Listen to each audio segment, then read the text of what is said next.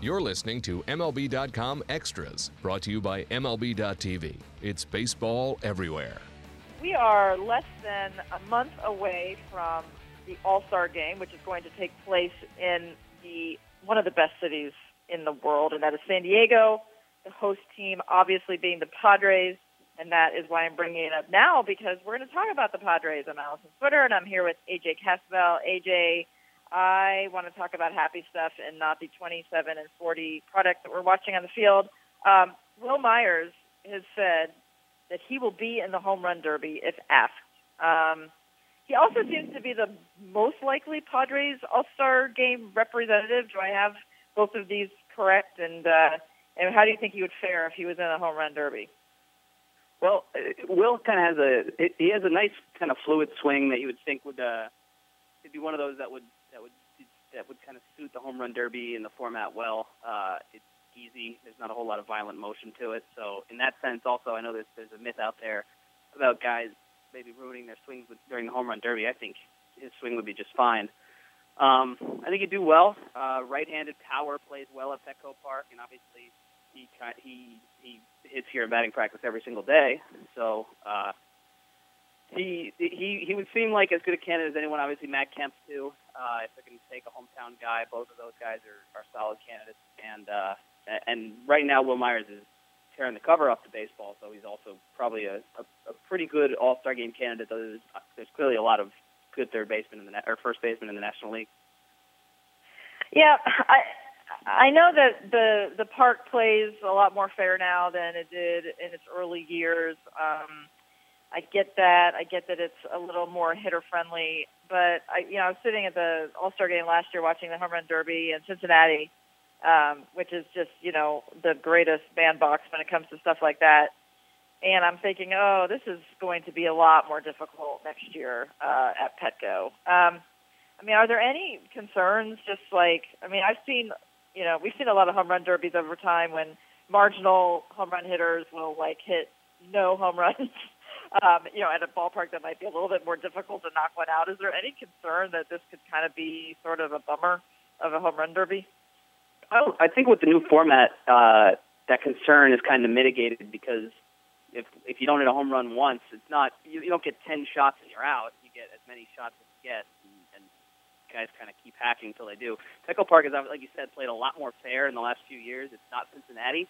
One of the things I think that makes Petco Park uh, kind of perfect for a home run derby is the stuff that it has going on in the outfield. Obviously, the Western Metal Supply Company building.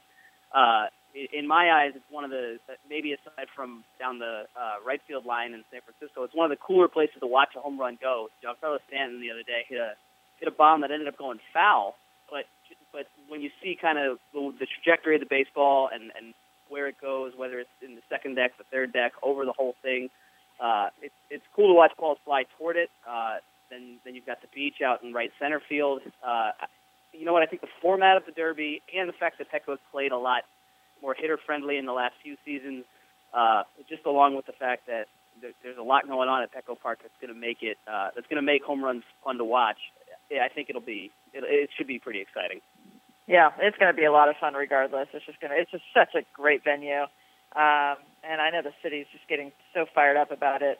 Um, so the other this is interesting. The other day, um, Ichiro Suzuki at um, at when while playing the Padres uh, in San Diego. Correct me if I'm wrong on this, but he got a, a his hit that tied Pete Rose's or surpassed Pete Rose's all-time record, and this is combined uh, with his his hits in the Japanese league and uh, and in Major League Baseball. So I get that Major League Baseball does not recognize that, does not count it, but still, it's something that we're talking about, and it's very significant because that's a lot of hits no matter where you get them.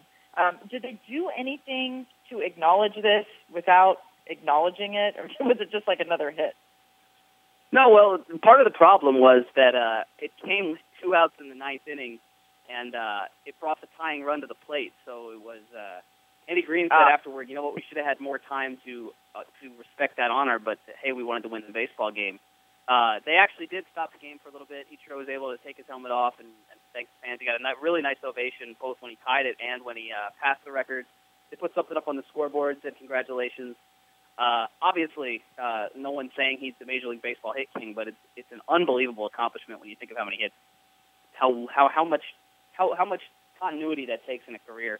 Uh, it's it's remarkable, and uh, uh, like Andy Green said, they they probably wish they could have taken more time, maybe in an eight-four game in the fourth inning or something. That's kind of what they were hoping for, but uh, the situation in the game may have overshadowed the hit a little bit.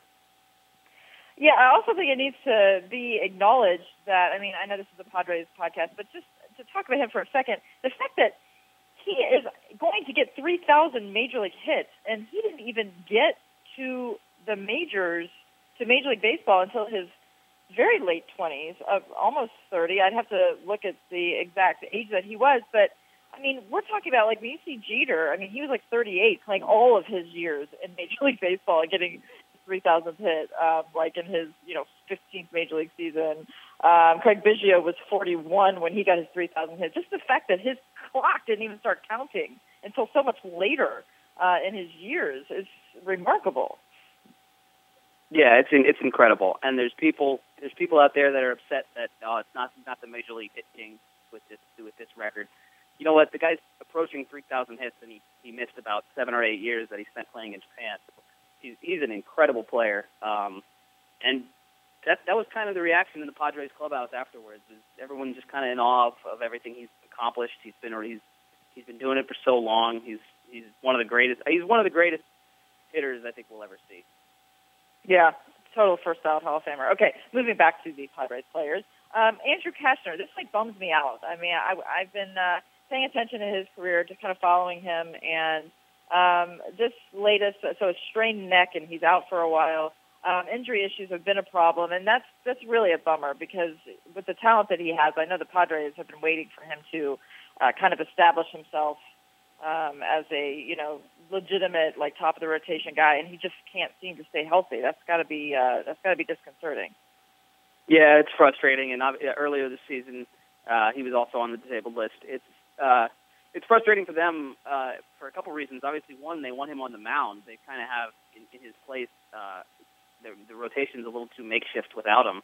Um, but also, it's his last year of his contract. So if if he were on the mound and performing, and the Padres are still underperforming, they could maybe move him before the deadline. I think at this point, with all the injuries he's undergone, uh, they would be happy to uh, to to uh, offer him a qualifying offer during the off season because I don't know what his trade value is if if there's so much if, if there's such an injury concern uh, like there is now. It's it's disappointing. Padres want to see him on the on the mound. He's he's obviously when he's in the rotation, it's a better rotation, um, and he's he could potentially be a nice trade chip in July if he's healthy. But at this point in time, who knows? Okay. All right. Good stuff. Thank you so much, AJ. We'll catch up with you soon. Thanks. MLB.tv Premium, the number one live streaming sports service, is celebrating 13 years. Watch every out of market regular season game live or on demand in true HD. Real time highlights, live look ins, pitch tracking widget, and more. MLB.tv Premium includes a free At Bat 15 subscription. Watch live baseball on over 400 mobile and connected devices. Watch at home, in the office, or on the go every night on every device. Blackout and other restrictions apply. Visit MLB.tv for details.